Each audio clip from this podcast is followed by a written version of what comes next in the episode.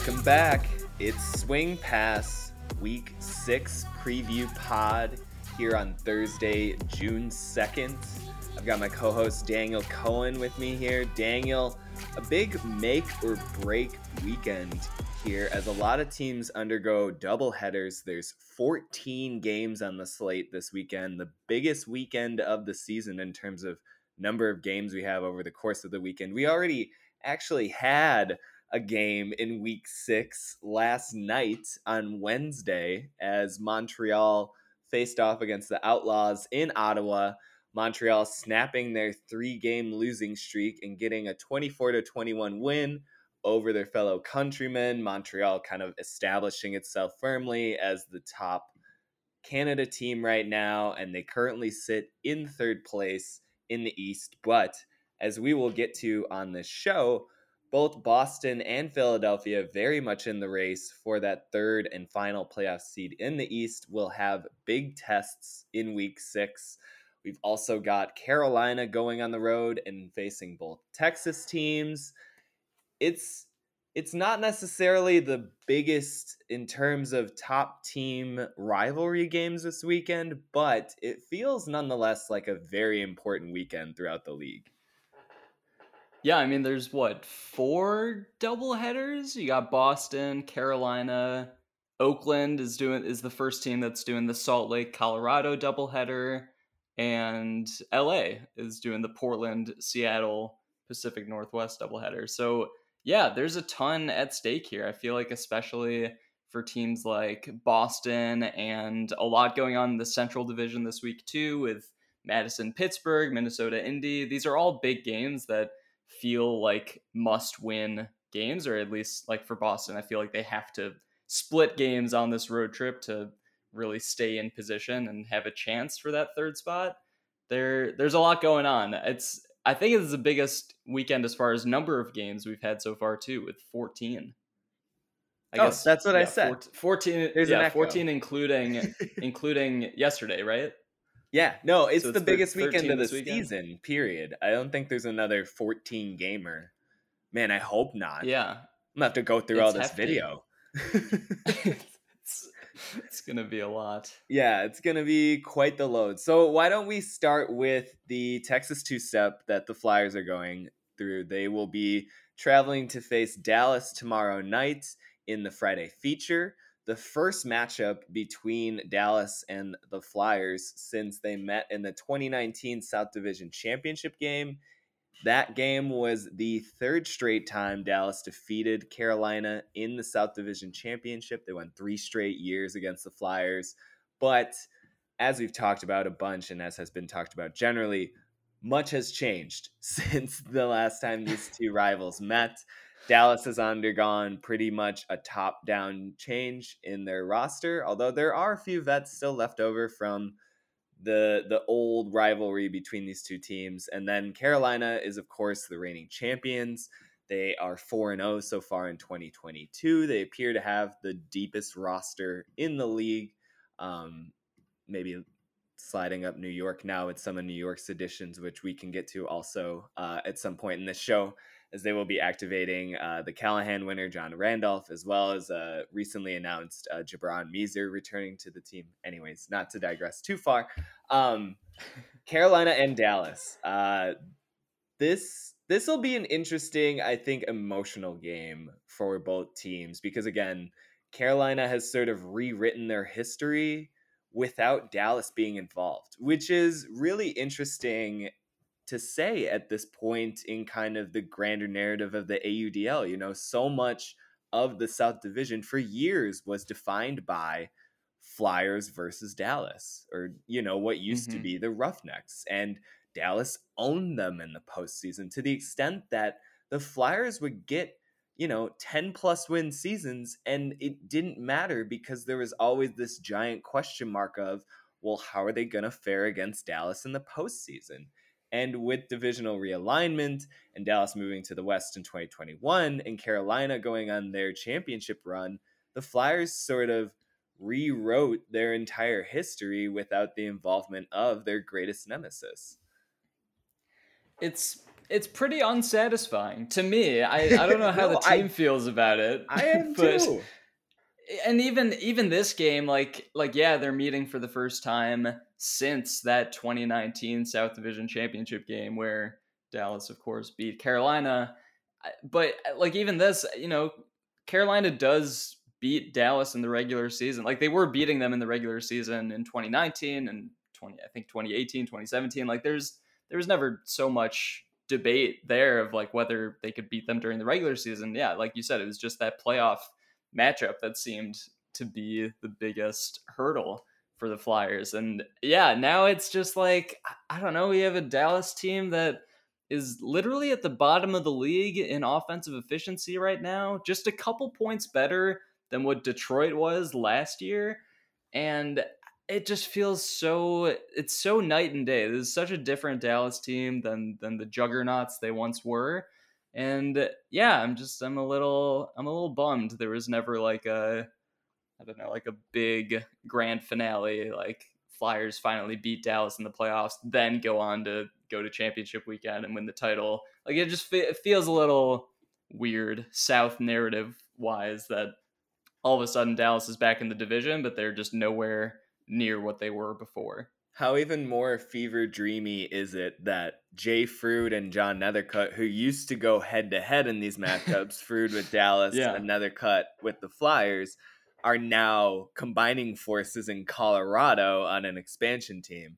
If you like hit your head and passed out somewhere in 2019 and like woke up now, you would you'd have a lot of catching up to do as far as like what exactly happened here. But yeah, it it feels transformatively different, and it is. Um, as far as how this matchup is going to play out, Henry Fisher and Eric Taylor are back in the lineup for Carolina after missing a few games.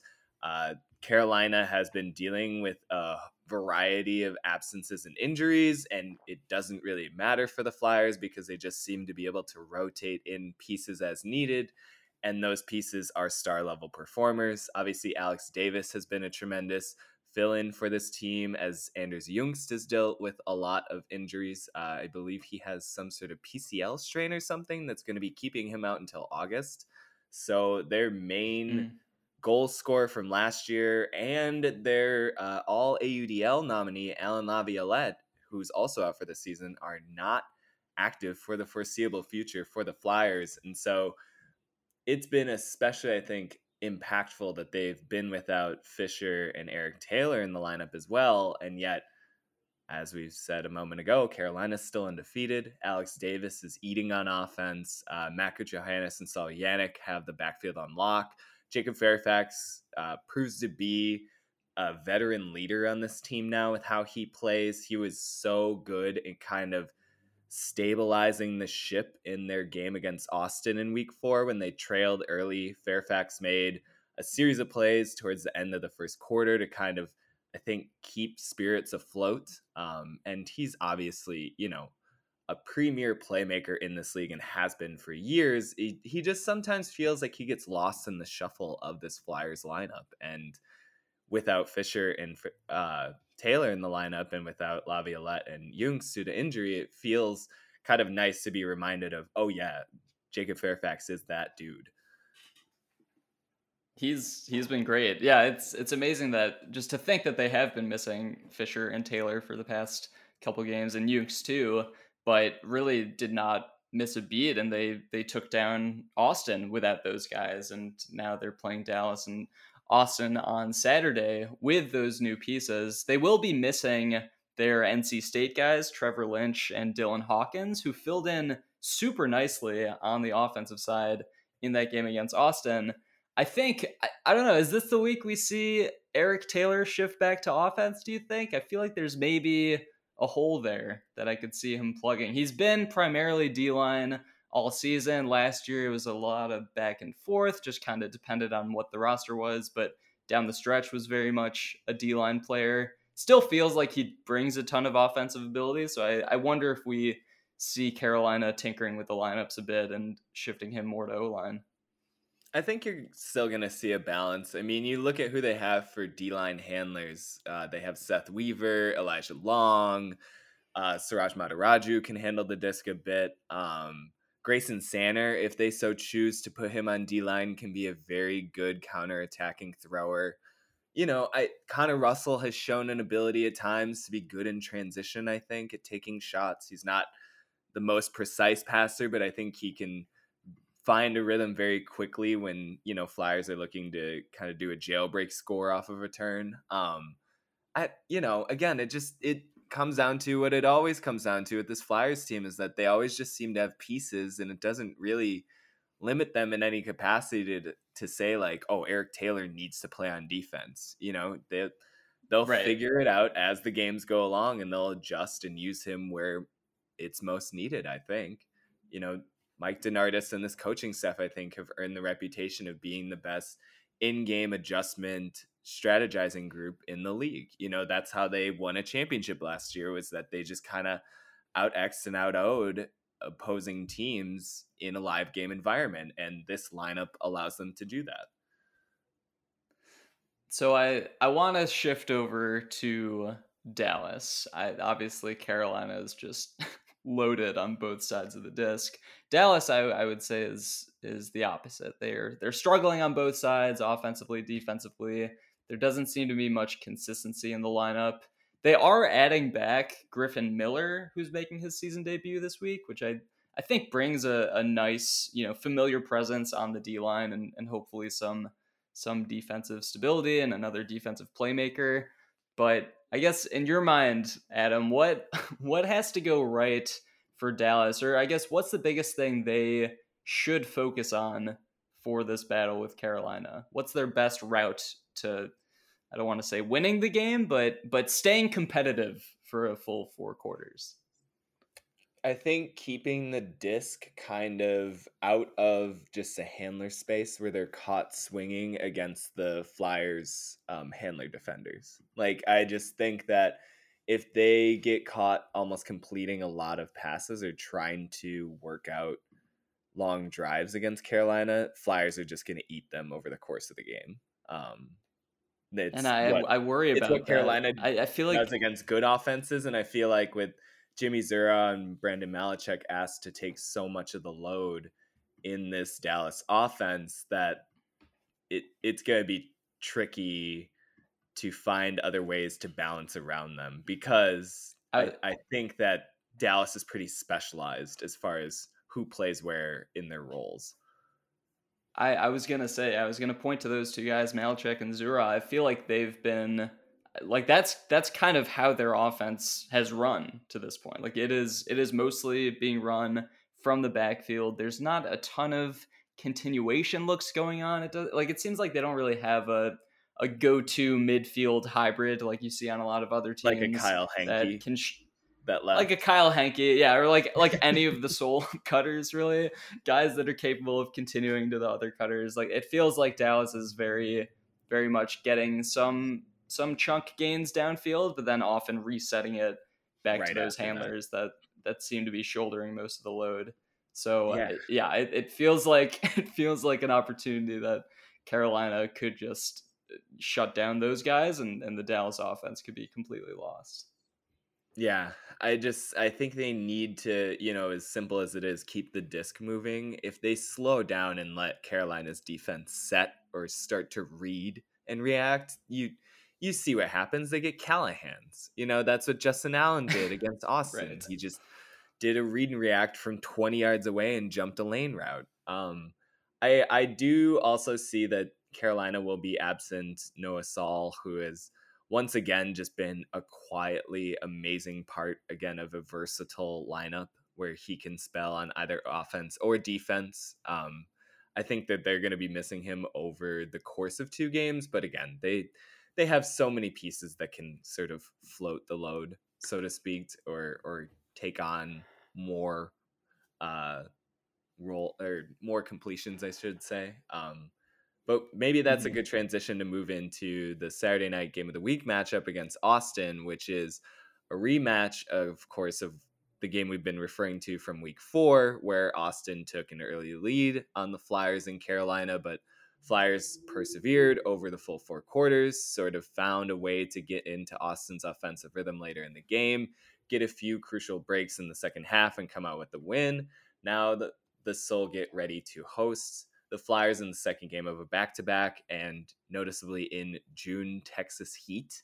Um, I'm really interested to see if Austin will maybe employ some looks that they didn't in that first matchup. It felt like maybe the Sol at a certain point were saving some of their opportunities for this rematch at home. Um, and as as far as that goes, if Austin doesn't win this matchup, it really feels like they're behind the eight ball as far as getting a playoff spot in the South this year.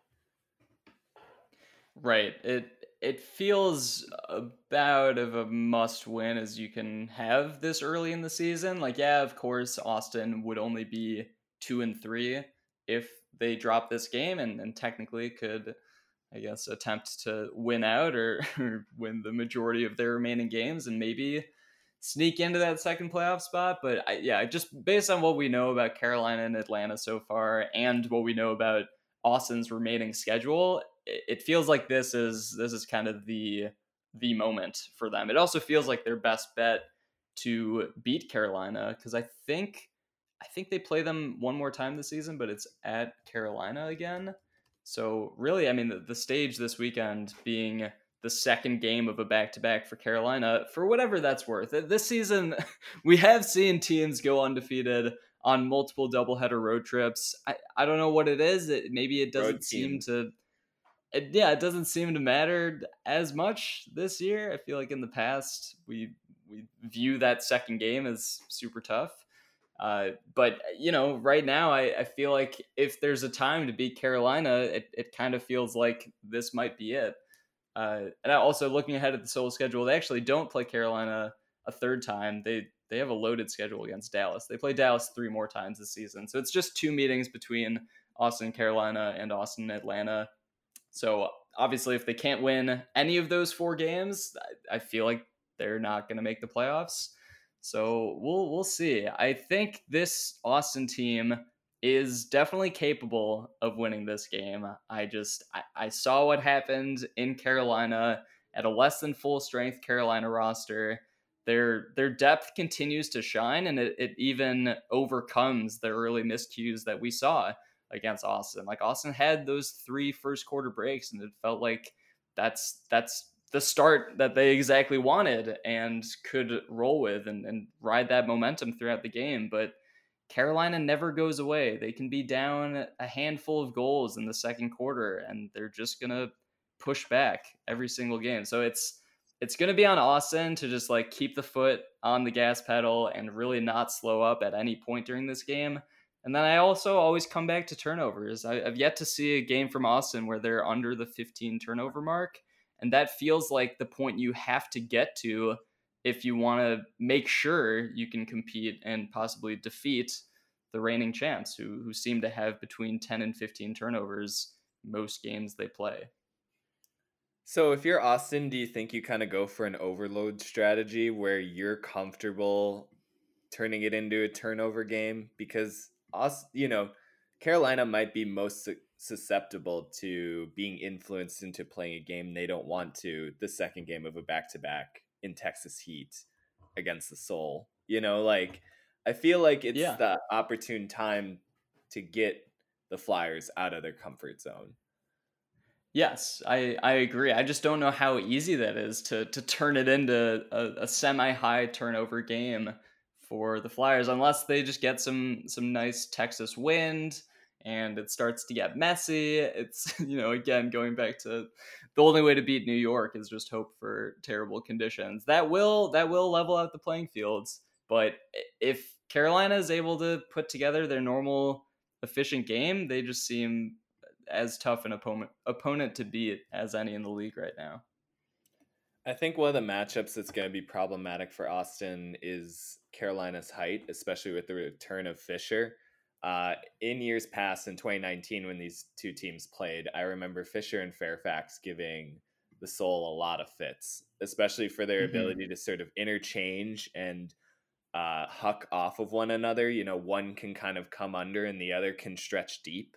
Um, that that will be a big problem for Austin to figure out, especially if Mick Walter doesn't play again for them. It felt like in that week four road trip uh, to Carolina and Atlanta, Austin really struggled to limit opposing huck attacks. Like they were just sort of surrendering a bunch of deep shots over the top.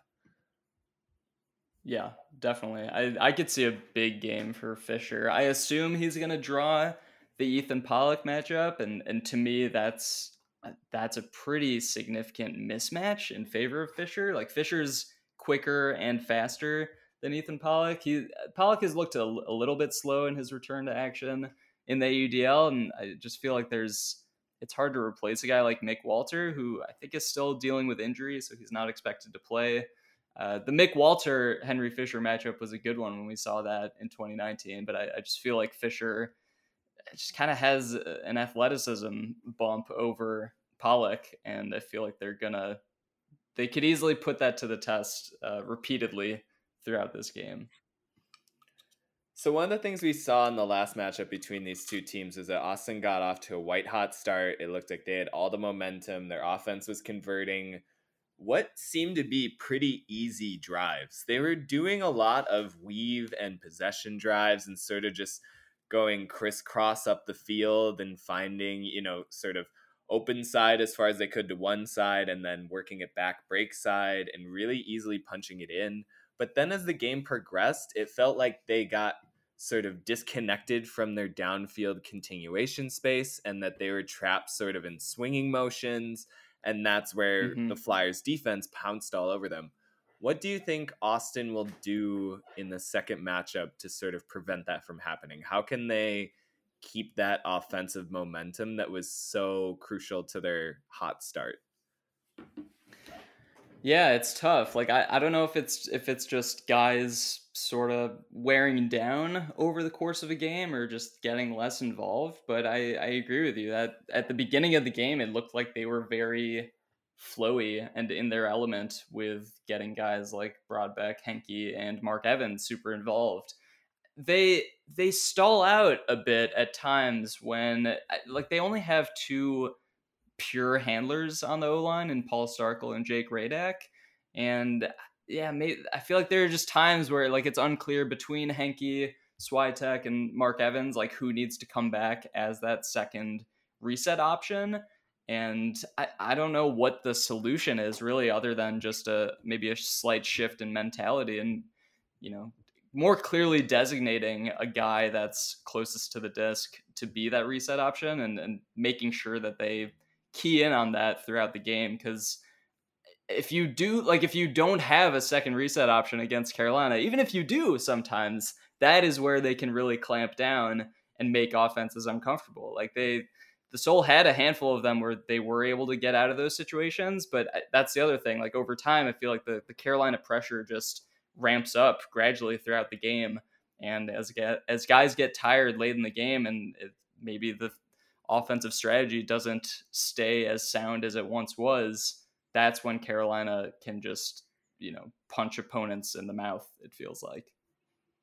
One of the things that was interesting that the Sol did with their lineup in that game was play Evan Swiatek on defense to begin, and he got a couple of break scores throughout that game in his D line role when they would get a turn and he would sort of get to, you know, initiate as a striker in the counterattacking offense. Um, I'm mm-hmm. wondering if they're going to do similar sorts of tweaks to their lineup and see if they can find some kind of mismatch with Carolina on the second game of a back to back. You know, like it feels like they need to sort of press the issue of who's feeling a little tired, who can we sort of run a little bit. I think last time it felt like Carolina got to play that game a little bit later in their their comeback, you know, it, it felt like they were picking apart where they could sort of pressure the most. And, you know, Austin having to prepare for a game the next day felt like they might have been reserving a little bit. Whereas in this environment, it feels like Austin just needs to kind of pull out all the breaks and just find whatever they can to destabilize Carolina's rhythm. You know, like they just. Right. They let Carolina just sort of win the last three quarters. Carolina scored nine goals in the second quarter, eight goals in the fourth. You know, they they closed out both halves really, really well offensively, and it feels like the Sol have to figure out a way to disrupt that. So do you feel like the key the key to the Sol is more so stopping the Flyers offense than it is converting against their defense? I don't even know if it's stopping, it's getting them to it, it's sort of like how they had them at the beginning of the last game where flyers were sort of taking a few ill-advised shots deep. They weren't in rhythm hucks. They were sort of later in a stall count or a little bit too ambitious. You know just just getting carolina a little bit out of that comfort zone because when the flyers are in rhythm they're champions you know? Like they they right. do just win out against teams because they can convert at a rate where you can't slow them down. I mean, throughout the rest of that game, they completed 14 to 17 hucks against Austin. 82%. That's a ridiculous rate, you know? And I feel like the I, three, the three hucks they missed were maybe in like the first 5 minutes of the game. I'm I'm thinking more about it. The fact that this is a doubleheader in the second game of a doubleheader, eh, like is that necessarily a detriment to Carolina? They're a team that like you said, that when they're in rhythm, they're a championship team. I feel like they they carry rhythm and momentum from game to game, and and thinking that they're they're playing this Dallas team that they could roll right through.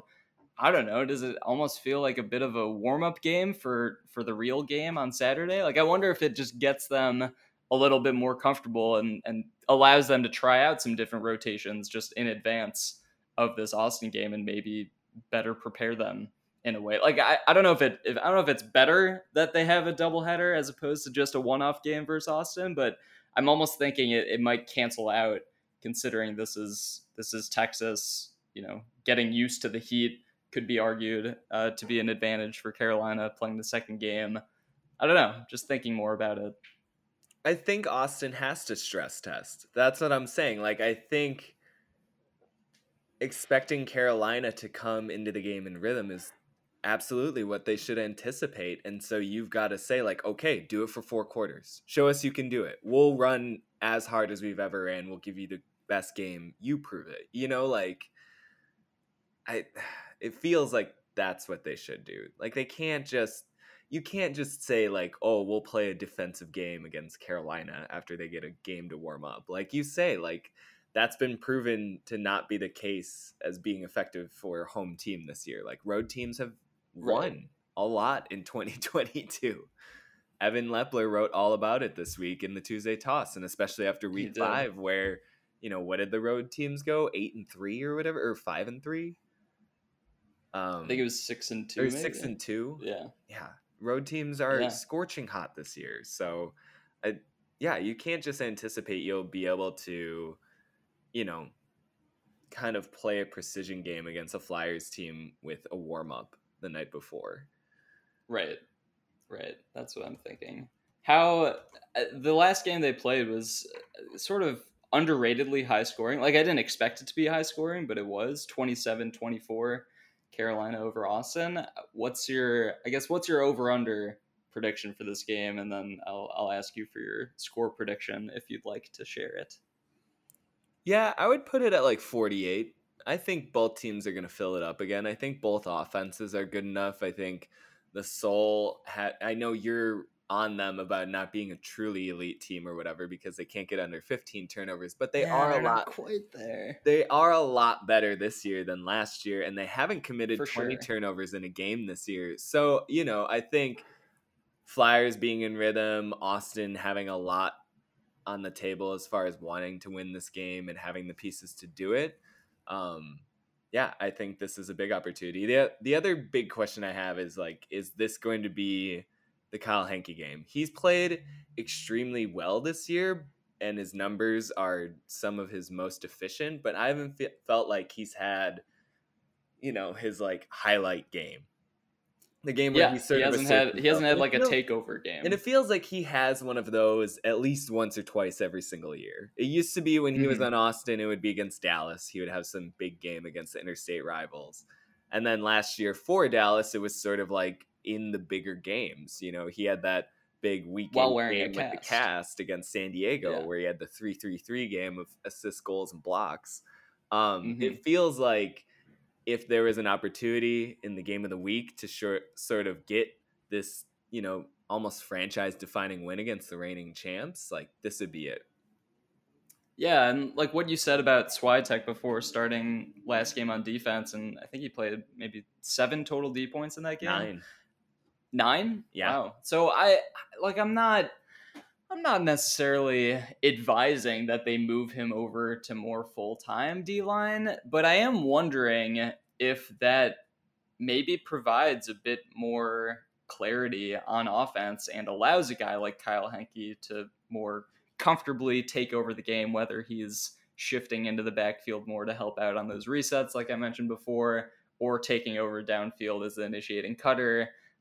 Maybe they are just a little too offense heavy at this point and could afford to switch some guys over. But I I agree. I'm I'm kind of waiting for that big Kyle Henke game. It just feels it feels like in the current offense eh, that's not really his role to take. Like he he's his role is just being a very efficient, reliable downfield cutter with throws. Like he's still playing great. Uh, I I don't know. It's it's hard to see him taking over with the cutting core that they currently have in place. I'm not even saying that it's necessarily a good idea. I think to be clear, you know, like I'm just some schmuck behind a Sure, microphone. sure. Like I'm not trying to sit here and, you know, actually, you know, Yeah, yeah we're just say we're what the, the very like well coached Austin team should be doing. But I, you know, it's just kind of interesting to me that for somebody who has made a career out of showing up big and sort of big games, that Henke has been quiet insofar as sort of statement plays this year. Yeah, we haven't had like a big Hanky Huck layout goal yet. I feel like that's coming. It's got to be coming soon. Uh, moving on to another doubleheader road trip, Boston is playing at DC on Friday night before heading to Philly on Saturday in what is, I think, make or break for Boston season as they sit at two and three. And if they drop the game against the Phoenix um, by anything more than like, you know, a goal or two, they will lose the head-to-head series with uh, Philly this year and a tiebreaker uh, potentially for the playoffs. Um, it and just given that Boston played so poorly on the road when they went to Canada in week two, if if they go 0 2 this weekend, it's just kind of I think an indictment against a glory team that while they have definitely the talent to secure the three seed, are I think becoming at a competitive disadvantage against the the other teams vying for that spot, especially in Philly and Montreal, who I think have shown, you know, a playoff intensity this year, where Boston still feels like they're getting there. Ugh, it's it's a bummer. Looking at Boston's roster this weekend, it's it's just unfortunate that they haven't been able to put together a top-notch road roster yet. Like this week, I'm just looking, they're missing Cole Davis Brand, they're missing their two offensive bigs and Orion Cable and Tanner Johnson. I believe Jeff Graham is also out. Yeah, Jeff Graham is out. I think even Anders Olsen is only playing the first game of the doubleheader. It, like it's just tough. It's tough to like this is this is must win territory for them. Like this this feels like their season defining road trip. If they drop both these games, I feel like there's a very very slim chance that they can get that 3 seed. I just think the the math doesn't work out in their favor after that. They'll be 2 and 5 and they still have another game against New York, still have another game against DC. So yeah, I don't see it happening for them, and I I'm just worried that that they are going to drop both these games playing on the road and two pretty pretty solid home home field advantages too. Like I feel like Philly plays well at home. DC obviously just stomped Boston last season that 32 to 20 win where their offense was converting 80% of their possessions, their defense was nearly perfect. I like I, I don't see them competing well with DC. I think with Philly there's more of a chance considering that Philly doesn't look super fine tuned yet, but but Philly does seem to be getting better each week and and Boston is just sort of in this up and down mm, like endless cycle of of having a great roster, putting together a great game, you know, competing with New York, blowing out Toronto, but then unfortunately missing a bunch of guys and I they just feel it feels like they don't quite have the depth yet to to afford to lose these top guys on these road trips. So I I unfortunately don't I just don't see it really happening for Boston this week and it's it's a bummer. Yeah, it's virtually the same offensive core that went up to Canada minus Cole Davis Brand. Um, and that unit I mean, and Cole Davis Brand was arguably their best offensive player that weekend, and that unit struggled to score 37 goals in two games. And it feels similarly daunting against a DC Breeze defense that has given up a lot of goals this year because, especially after last week in Toronto, um, they're they're bottom three in the league in defensive line uh, efficiency. But that's weird. It's, weird. weird. I tweet about it. It's it's the odd stat of the first month of the season because DC's yeah. defense is still definitely good. They just they ran into New York in week one, who is playing historically great offense, and then Toronto caught fire at home in week five. Yeah. Um, it feels like this very well could be a pride sort of game for the DC Breeze defense in that they're mm-hmm. going to want to get a lot of takeaways against a vulnerable Boston attack without Tanner Johnson, Orion Cable, Cole Davis Brand and Jeff Graham. And this was the AJ game last year when he just completely went off offensively on the D line against Boston. I think he had what, like five assists and a couple goals, a few blocks, just a, a monster with his touches. He was averaging like 30 yards per touch in that game. He, we haven't really seen a statement game from AJ yet. So yeah, I, I kind of wonder if this is this is the game that sort of awakens the DC Breeze defense. Christian Boxley is active again this week after not being active in Toronto, and it'll be the season debut for Jacques Nissen, who has been fantastic in his first two seasons on the Breeze, has made visible improvements over his time there, and I'm really excited to see how he'll play after his impressive college season and leading Brown to a runner-up position at the college nationals last weekend. It it figures like Nissen is just steadily on this improvement track of stardom. He's also such the right fit for this offense and what the offense has looked like so far this year. I I mentioned this in my players watch article this week. They have basically 11 guys that have been rotating on offense this year. Eight of those 11 guys are all averaging over 100 receiving yards and 100 throwing yards per game there's just so much cycling going on, and they have all these guys that are able to initiate from the stack and stick around in the backfield when needed. Like that, that is that describes Jacques Nissen perfectly. So whereas like when they added Johnny Mauch's back for the second game, I believe that was like more of a question because he is more of a pure handler, but he's also adapted super well to this offense. I, I just feel like with all of these hybrid like pieces, and, and you see Rowan McDonald getting downfield so much more. It's it's just so many so many guys for defenses to keep track of, and the way they cycle is so efficient. And I just feel like Nissen fits right into that offense super well. Yeah, you start to even wonder how they pack it all into one lineup at this point. Uh, especially given how well everyone played last weekend in Toronto and in week one against uh, New York and against Montreal too. You know, they put up what was it 26 28 against Montreal the other week. Um it it starts to be just how do you almost distribute the touches not so much because these guys are fighting amongst themselves for it. That's not happening at, at all with this DC team. It's just no. You want to get them into rhythm. You want to have everyone, you know, kind of getting theirs. And I don't know. It, it feels like they've done a really good job of that so far. It feels like everyone's eaten well, but nobody's, you know, relegated to some, you know, helper only role. Yeah, they're they're really just so deep. Like looking at the roster, they're even missing Alan Kolek, Reese Bergeron is out for the defense. Jeremy Hess is out again. So I like the defense. I, I guess on paper, Delrico Johnson is also out. They they're deep on both sides, and I feel like just having the the depth that they have puts them in a really good position to compete at home, to compete on the road.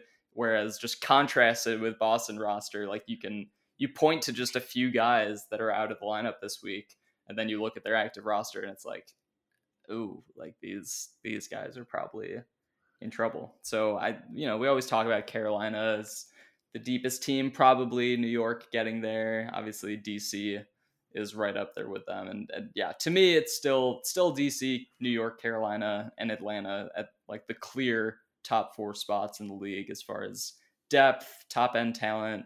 Really, just have everything going for them at this point. Another guy who deserves his flowers is Tyler Monroe and his return to this team. Uh, I think it got overshadowed by Rowan McDonald's huge performance up in Toronto, but Tyler Monroe completed 60 of 62, had almost 800 yards of total offense, uh, three assists, and 11 hockey assists. I think that wow. ties Pawel Janas from the other week and is up yeah, there, yeah. up there all time for a single game hockey assist number. Uh, he was heavily involved in everything the Breeze have done, and it's been really interesting to see him be a complete connector this season. You know, he only has only I should say in quotes ha- only has 14 total scores in three games. Um, but it feels like he's helping out a lot more than necessarily finishing drives himself. He did have five goals in week one against New York, but he only has one in his last two games and has been a lot more of a distributor and kind of almost a similar role as Rowan, where he can either become mm-hmm. a thrower or a receiver, kind of depending on what exactly is happening in that moment and in that sort of weaving chaos that the Breeze love to run. I think there's so much talent across the O line and, and so much rotating, like I said, and guys touching the disc a bunch and getting downfield a bunch. I, similar to Carolina, I feel like it's it's going to be impossible for an MVP candidate to emerge from this team. They just feel so well balanced, and I think those numbers, like the scoring numbers, feel like they're going to vary a lot on a game by game basis. Like, yeah, Rowan had his best game since 2019. Yet his role hasn't really changed so much throughout this season. Like he's he is getting downfield kind of the same amount. He he did just have a phenomenal throwing day with 57 completions and over 600 throwing yards, which was uh, like 400 better than his next best game this season. But I, I think this offense is just going to be impossible to predict week to week. I think it's going to be a lot of guys emerging and then fading from the top of the scoring sheet. And that's that's probably exactly what DC wants the offense to look like at this point. I think it's just going to be extremely unpredictable for opposing defenses to key in on any one guy. So after facing DC on Friday night, Boston has to face Philly on Saturday. And while Boston won against Philly in week one, they will be without the main uh, playmakers from that game. Orion Cable and Tanner Johnson were huge for Glory in that week one win. Uh, and it feels like Philly is starting to consider itself as a part of a contender in this division. They played New York well. They've been close in all three of their losses. They're coming off two wins. They kind of have this identity now with Greg Martin scoring everything on offense and Alex Thorn, James Pollard, and Jordan Ryan sort of and Sean Mott, I should say, sort of being the main um, trigger pull- pullers on a lot of the action for them. You know, I I really like the direction Philly's heading in, but they still need a sort of quality win. And while a win over Boston would be a great start for them in sort of reascending in the standings, I you know, this weekend is something that I think Philly needs to do, not so much as an impressive thing. Yes, yes, I agree with that. I, I, to me, I'm I'm most excited to see the. I hope I hope we get a Cam Warner Greg Martin matchup. Cam Warner is basically like he he has to be the tone setter for the defense, and I feel like I, like DC might just render him relatively useless with how efficient their offense runs. But against Philly, Philly is a team that likes to shoot, and I think Warner is gonna have his fair of opportunities to just help out in the deep space and maybe shut down some of Philly's receivers. I, I don't think there's really any shutting down Greg Martin at this point, but definitely a matchup to watch there. Just who Warner matches up against. Because if if Boston does get some momentum going, stopping the Philly offense, then you know I still have enough faith in guys like Ben Sadok, Topher Davis, Willie Stewart. Like they might be able to put together some offensive drives. Like Philly defense has looked pretty good at times, but I feel like also beatable in other games. Like I mean, we saw in week one, it was really the the Boston approach of going to Orion Cable deep a lot of the time and having Tanner Johnson do his thing against Philly.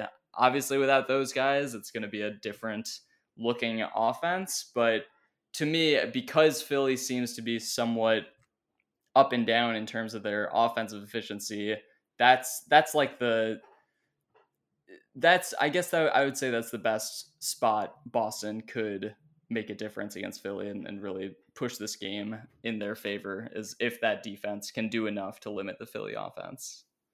But when has Boston's defense ever, you know, quote unquote, done enough in that sense? they they tend not to, but, but that's why I, the pressure is on Warner this week. I agree. I think if there is a team that they can maybe just get disruption against, it's Philly because while Philly can sort of be lights and showcases as far as their highlights, you know, they don't always put up a ton of goals. They've scored 20 plus twice this season, but right, at other right. times sort of power down. Um, I think that's always and they're been... never they're just never they're never super efficient. Like when you put Boston against a team like DC, it's like no, I, I don't think their defense stands any chance against DC. But Philly is a team that that will take more shots, and and that's that's going to be the opportunity for Boston this one. Do you think whoever wins this game will earn the third seed in the division? Mm. Or do you think that Montreal will still factor in heavily enough?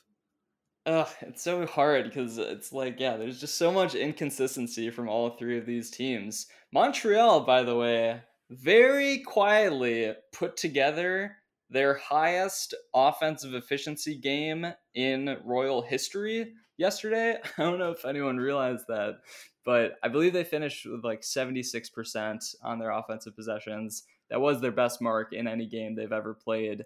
And it was coming off of a three game losing streak where they really like they looked actively bad against Philly when Philly went up there. I it's hard to get a read on any of these teams right now. I think just because Montreal has four wins at this point, maybe I feel like they still have the inside track at that three spot. But if Philly wins this game, that's three wins in a row for them, and it's it's just a lot of momentum for a team that does seem to be improving. Whereas Montreal is maybe maybe a bit more inconsistent than what we've seen from Philly so far. So I don't know. I guess I'm just avoiding the question. I I would say right now Montreal would be my my favorite for the three spot, but that's very low confidence in that statement. Yeah, I think going forward, it's going to be which team can sort of get two to three wins in a row. I know Montreal did it once this season already, but that'll be the big, like you say, the, the biggest focal point will be consistency for these teams. No three right. of the sort of teams vying for the third spot in the East have shown it in any sort of stretches this year. And whoever can kind of figure that out first, I think will take the inside track for the third seed we should move on to the Central Division and the discussion around, you know, their third seed as well. I think both matchups that we'll sort of preview here are going to be pivotal in determining the inside track on the third seed in the Central. Um, Indianapolis will be at Minnesota on Saturday, and Madison will be at Pittsburgh on Friday nights. Uh, Pittsburgh coming off of a come from behind win in Tampa Bay. Uh, sort of capitalizing on Tampa Bay's inability to get the disc in the end zone as the Cannon scored only one goal in the fourth quarter. Thunderbirds rallied really hard after trailing, I think it was 16 to 12 midway through the third quarter.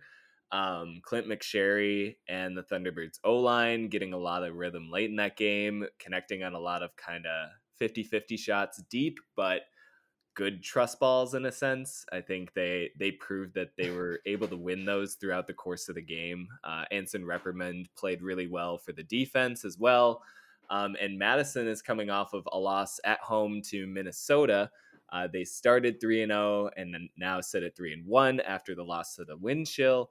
Both teams heading a little bit in opposite directions. And I think for both, it's it for Pittsburgh, it's a confirmation that they belong in the playoff scenario in the Central Division, and for the Radicals, it's staving off the continuing development of the sort of equalizing of the parity gap that's always been present in this division between Madison and everyone else. You know, Radicals dominated the division for years, and especially I feel like following this wind chill loss, that's just not the case anymore. And if the Radicals lose on the road to Pittsburgh, it just feels like a further slipping of the idea that the Radicals are sort of this enshrined team in the Central. Yeah, this this would be a, a really tough loss for the I like I feel like the Radicals have to this has to be a bounce back win for them in order to just stay on track even mentally it, this year. Like they they're dealing with a lot of injuries. I feel like this is we're at a point in the season where it feels like things are are turning in different divisions. Like this is sort of where a lot of stuff unfolds as far as playoff implications go, and and every game is just that much more meaningful with a handful of games behind us at this point.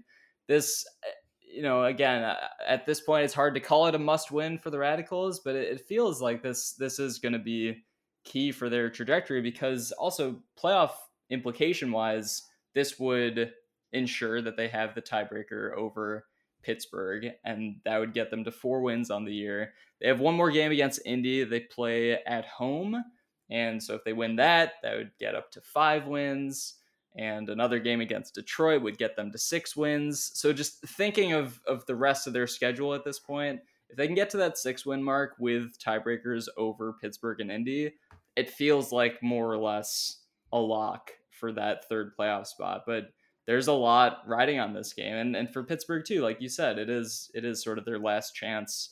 Maybe not last chance, but a big chance for them to to prove themselves in this playoff race. And in my mind, it feels like a pretty good toss up of a game. Like Pittsburgh maybe has more top end talent than the Radicals are bringing, but the Radicals, even with all their injuries, they're still bringing a pretty solid roster out to Pittsburgh. I worry a bit about the offense. Still, Kai Marcus out. Kai DiLorenzo is also out, and they're missing all of their Hodags from the University of Madison. So, like, it's hard because I feel like the Radicals' offense is often my my concern with them. But then they also did just have this game against Minnesota where they were only three for 10 converting breaks. So, like, obviously, that break percentage has to increase this week against Pittsburgh. I think it will. I think they they'll be a little better suited, but I I'm a bit worried about them. I don't know. If you had to pick just a straight up line or, or even winner for this game, do you do you lean towards radicals still? Right now, the second, yeah, but I think this Pittsburgh team, you know, always plays Madison well at home. Uh, I think that they're still kind of figuring out the inclusion of Thomas Edmonds back in the lineup after he joined the team the week before they faced Madison in week two. Um, you know, he didn't get a preseason with this team, and he's the kind of playmaker that I think can give them a puncher's chance in basically any divisional game this year. And I don't know, you know, Radicals are banged up right now. They're down a couple of their throwers. As we saw against Minnesota, they sort of constricted themselves in their ability to attack deep. And that allowed for the wind chill defense to sort of set in and mine the gap in the midfield. And, you know, Radicals couldn't really score for a majority of that game. They were under 14 goals until a couple of goals late. And it just mm-hmm. feels like with the Radicals' inefficiencies on offense, and if their defense isn't going to play up to its top tier caliber at all times, there's just a lack of scoring where every team then becomes competitive against them. You know, like what used to separate Madison from so many of the teams in the Central was that their offense held steady and then their defense would just solely like vampire and siphon away breaks from you, you know, and they get two right. in the first, three in the second, and all of a sudden you're staring at a six goal gap against the Radicals team that's just sort of humming along. And right now, with the way in which they're giving the disc away or they find I think odd ways at times to turn the disc over. Um, there's a couple times against Minnesota where they, you know, biffed it right in the scoring line, right in the goal line. Yeah. Um, and yeah, that's never good. It, it, you know, like it is one of those things where there are drives where they're weaving and it makes total sense, and you're saying, "Wow, you know, all of these veterans are clicking together." And then there are other times where the power just goes out and nothing is clicking. There's just sort of this endless uh, rinse, wash, repeat of sort of five yard cycling passes, and they they don't have an ability to attack into the end zone. And I don't know. Anyways, I digress. I I I worry about that against a Pittsburgh team that has a little bit of a puncher's chance, particularly with you know Edmonds and Shepard and Ian Engler and Kenny Furdella. Um, Clint McSherry played really well for them when he's active. You know, there there are enough pieces to I think challenge the radical system defense at times in this Pittsburgh offense. Right, right. I, I think that's that's what I'm looking at. Like that Pittsburgh offense is uh, maybe an offense I would rather have than the Radicals right now, or like it, like it's not that bad of a matchup considering that Pittsburgh has been a, a worse team over the past two seasons. It feels to me like the Pittsburgh offense at times can be a little I don't I don't know how to put it. A little like individual based. Like it can feel like Siloed. CJ is trying to take over the game or or Max Shepard is trying to take over the game where maybe the Radicals offense has a little bit more cohesiveness and I feel like we see more cohesiveness from the rest of the Central Division teams. Pittsburgh feels like they have a, a lot of talent, but maybe it just doesn't all fit together so perfectly yet. And I part of me wonders if that's something that will just come throughout the season as they're reintegrating Thomas Edmonds and Clint McSherry in the center handler role. Like this is a different looking offense than it was a year ago, and so I, I anticipate some more growing pains just until they really hit their ceiling. Yeah, for Madison, I think they need to have a bounce back defensively and show that they can pressure teams. I felt like Minnesota was pretty comfortable against them a lot of the game. Mm-hmm. Yeah, I, I agree with that. Although I will say, I think Madison, yeah, they finished better in their offensive conversion rate than Minnesota in that game. It really was the break chances that made the most difference for Minnesota. And then part of that is also like the the O line defense for Madison. Like you mentioned, there were a few you know misfires on their own goal line that were just quick punch ins for Minnesota. But this Radicals team has always had these these like natural D liners or guys that play D line cross over to offense and then become their O liners. Like like Vic was D line for so many years. Like they have good defenders on that O line, and so I wonder. I just wonder how much a part of those those breaks that Minnesota was able to convert was just kind of a lack of defense from the O line. I do think Pittsburgh's D line offense is not anything to write home about. They're also going to be missing Sam Van Dusen this game. He's not expected to play. So they, with more opportunities to, I guess, get the disc back after turning it over for the Radicals offense, they they might be in a better spot to limit those breaks from Pittsburgh. That's a really good point. I think Van Dusen is so singular in how Pittsburgh likes to attack off of any kind of turnover that Thunderbirds he's like their one thrower right. on the D line. So Thunderbirds yeah. might have to spell something on their offense over to defense, and that can quickly change, I think, the outcome of this game and how matchups sort of swing one way or another. Yeah. Yeah, it's hard to know exactly like what what the point of emphasis is going to be in this game, whether it is, you know, efficient offense or making the most of break opportunities. Should be a fun mix, whatever happens it feels like radicals are playing more zone this year than last year. It feels like they're skewing a little bit further away from matchup defense. It felt like in recent years they were sort of trying to go away from some of their zone identity and present mm-hmm. a little bit more individual matchup pressure, but something about this year and maybe lineup availability and everything. There's there seems to be a re-emphasis on just slowing things down with that good old fashioned zone.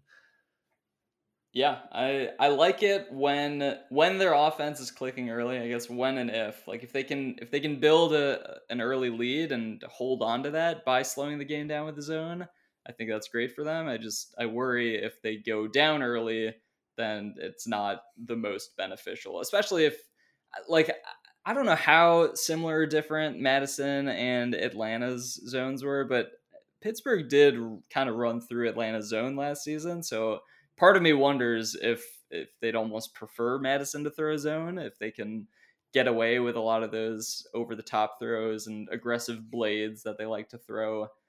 Who knows how they work out against the Madison defense, but yeah, just another another point to wonder about for the Pittsburgh offense. I'll say this. They're not exactly the same zones, and I think Madison is a little bit better at playing conservatively. I think Hustle like to go for the block a little bit more and so can get mm-hmm. exposed mm-hmm. if they they sort of over pursue and then leave a gap. Whereas Madison is, you know, historically the best team it's sort of ebbing and flowing and allowing you to think that you're getting a disc somewhere where really they're just able to reset up in a different formation that they like from that vantage point. Um, and I think that they've done that really well historically against Pittsburgh. And I think that they did that the other week against the Thunderbirds, where they sort of, over the course of the game, disconnected the backfield play of the Thunderbirds from the downfield. You know, you look at Pittsburgh's mm-hmm. efficiency mm-hmm. numbers from that game, and they're they're fairly okay. They didn't go wild committing turnovers, and Ian Engler did a very good job sort of providing a backfield center handler for the Thunderbirds attack, but they still weren't really able to score with any sort of consistency against the Radicals. And so I could see Madison employing a very similar strategy. Yeah, yeah. I mean, what's nice is that it feels like Madison's always going to be in these close games because of the way they play defense, whether it's matchup defense with a lot of help defense deep or go into zone. Like, there's a lot they do to slow down opposing offenses. So I think a low scoring game, I, I feel like favors the Radicals, or I feel like that's that's what they want in this matchup with Pittsburgh. I don't know that they can help having a low scoring game right now with the way that their offense is playing, to be quite honest. I think that they just have to settle in and know that they're going to play possession ball on O and, you know, go back to the roots of, you know, getting breaks and leeching teams out of any kind of uh, winning scenario. Right. What's interesting is DraftKings has so they have the over under set at 37 and a half. They have Madison as four and a half point favorites. I feel like if this game is going to be held under 20 points per team, I have a, a yeah, difficult time believing that either one of these teams will win by five goals. I mean, the last time Pittsburgh played at home against Indy, they had a tough time putting the biscuit in the basket. Like they had a tough time getting the disc in the end zone that game. So against an even better Radicals defense, something similar can happen. As you say, there's kind of that silo play that happens at times with the Thunderbirds where they have all this talent, but it very much feels like almost two on two at times. Right, right. Yeah, that's a good way to put it. Uh, we should just briefly go over the Indianapolis at Minnesota game. Indy sitting at three and one, technically ahead of the Minnesota wind chill in the standings, sitting at two and one. So Indy currently in third place, Minnesota in fourth in the Central, and that's a bit of a cosmetic appearance, I think, uh, for right now, and especially after this week and the expected wind chill win. Uh, Minnesota should move into the top three as they will be probably for the rest of the season in the Central. Um, but Indy always plays Minnesota well. Uh, last year, famously in the game of the week, there was that windy game at Minnesota where Alley Cats lost on one of the craziest endings. Is there is that like flutter disc finale where Nick Hutton almost made the layout saving grab to assist. such a wild sequence. Yeah, yeah, and you know it was one of those things where Minnesota was heavily favored, and Alley Cats do what they do against some of the top teams in the division and that they claw around and they stay competitive and they make you not forget about them. And it feels like this might be the matchup for them, although the Alley Cats will be without Keegan North, who has been the pace setter for them offensively. So it's it's a tough matchup for the Alley Cats who kind of need this win to stick around in a playoff scenario in the Central. I like I like that we say the Alley Cats are three and one and in third place, but it still feels like Minnesota's ahead of the, that. Like Indy's still on the outside looking in of a playoff spot. But look at their team statistics this season. Like, at what point do we start taking the Alley Cats seriously? I, I kind of suspect this Two games against this Detroit. game, two games against Detroit. They I know, I know, I know, I know. I'm just saying. I think this game, like, if they can put together the efficient games that they have through their first four, I feel like that's the point where we're like, okay, maybe the Alley Cats will get in the playoffs and, and can compete because they're averaging 13 turnovers per game. That's fourth best in the league, fourth fewest. Their offensive conversion rate is sixth best in the league at 61%. Their defensive conversion rate, astoundingly, is 71% when they get the disc off of a turnover and their D line is out there. That's best in the league. Like, yeah, they've played Detroit twice and they've played Pittsburgh once and Madison indoors, but I don't know. Like, I think there is still something to be said with just how efficient they are playing. Like, I don't think they would have had these numbers had they had the same schedule last year. Like, they they do seem vastly improved and just just tighter all around. Even though there aren't any like major standouts, at least on their their D line. Like, I'm, I'm kind of shocked that their D line conversion is that high, but they do just seem to like get the job done, whether it is on offense or defense. So I, I'm excited for this matchup. It, it feels like the first, maybe the first true test Indy is facing, other than that Madison game earlier this year. Yeah, I think you might need to pump the brakes a little bit. I mean, this is still an Indy team with exactly one win against a non Detroit team since the beginning of 2021. I mean, I can hear all the efficiency numbers and everything else, but that's a little bit of a paper tiger scenario. And I think I think it's a little bit Detroit's of Detroit's better meet- this year, though. Detroit is better this year, and I think it's a little bit of a rubber meets the road matchup, especially given who is active in this Minnesota roster this weekend. You know, they return Cole Jurek and Quinn Snyder, who were not active, and Andrew Roy, all three of whom were not active in the team's win in Madison. Um, Mhm. And the last time Quinn Snyder played the Alley Cats in 2019, he went off against them. He was just scoring at will deep. And it sort of feels like that scenario at home playing out well for Minnesota. You know, like, I don't know. It, it just comes down to a matchup thing, I think, between these teams where Indy is playing very well as a team, but it's sort of been in the the sort of punchier underclass of the Central Division so far. You know, and they still did lose to Madison, and Madison just kind of got beat at home by Minnesota. Um, I don't know. I I worry about Indy being able to run in their size against this Minnesota team. Uh, yeah, I mean, I I- to be fair, I'm not sold on Indy. I just feel like with with the efficiency that we've seen from them, like it is just a matter of time if they can put together some of these games against a Minnesota or Chicago that we do have to start taking them seriously. And, and maybe this is Look, the week. if if Keegan North and Xavier Payne were active and they had Travis Carpenter, I think that radically transforms this matchup. I just think oh, without Oh, those sure. players present, it's such a difficult ask against a Wind Chill team that's sort of now on its own prove it bent after losing to Chicago to open their season. Yeah, no, you're you're not wrong at all. I, I think the other thing with Minnesota is they don't they don't really blow any teams out. Like I don't think this is going to be a huge Minnesota win. And like you said, there there is something about Indy that they seem to you know claw their way back into games or just stick around maybe longer than they should. So I I definitely favor Minnesota by a few goals at least, but it, it doesn't feel like a like it's just going to be a, a rout by Minnesota. But maybe maybe it ends up being one, and then then it's like okay, maybe this Minnesota team is really rounding into form this early in the season, and uh, you know it's it's. It could be like a really good momentum game for either of these two teams.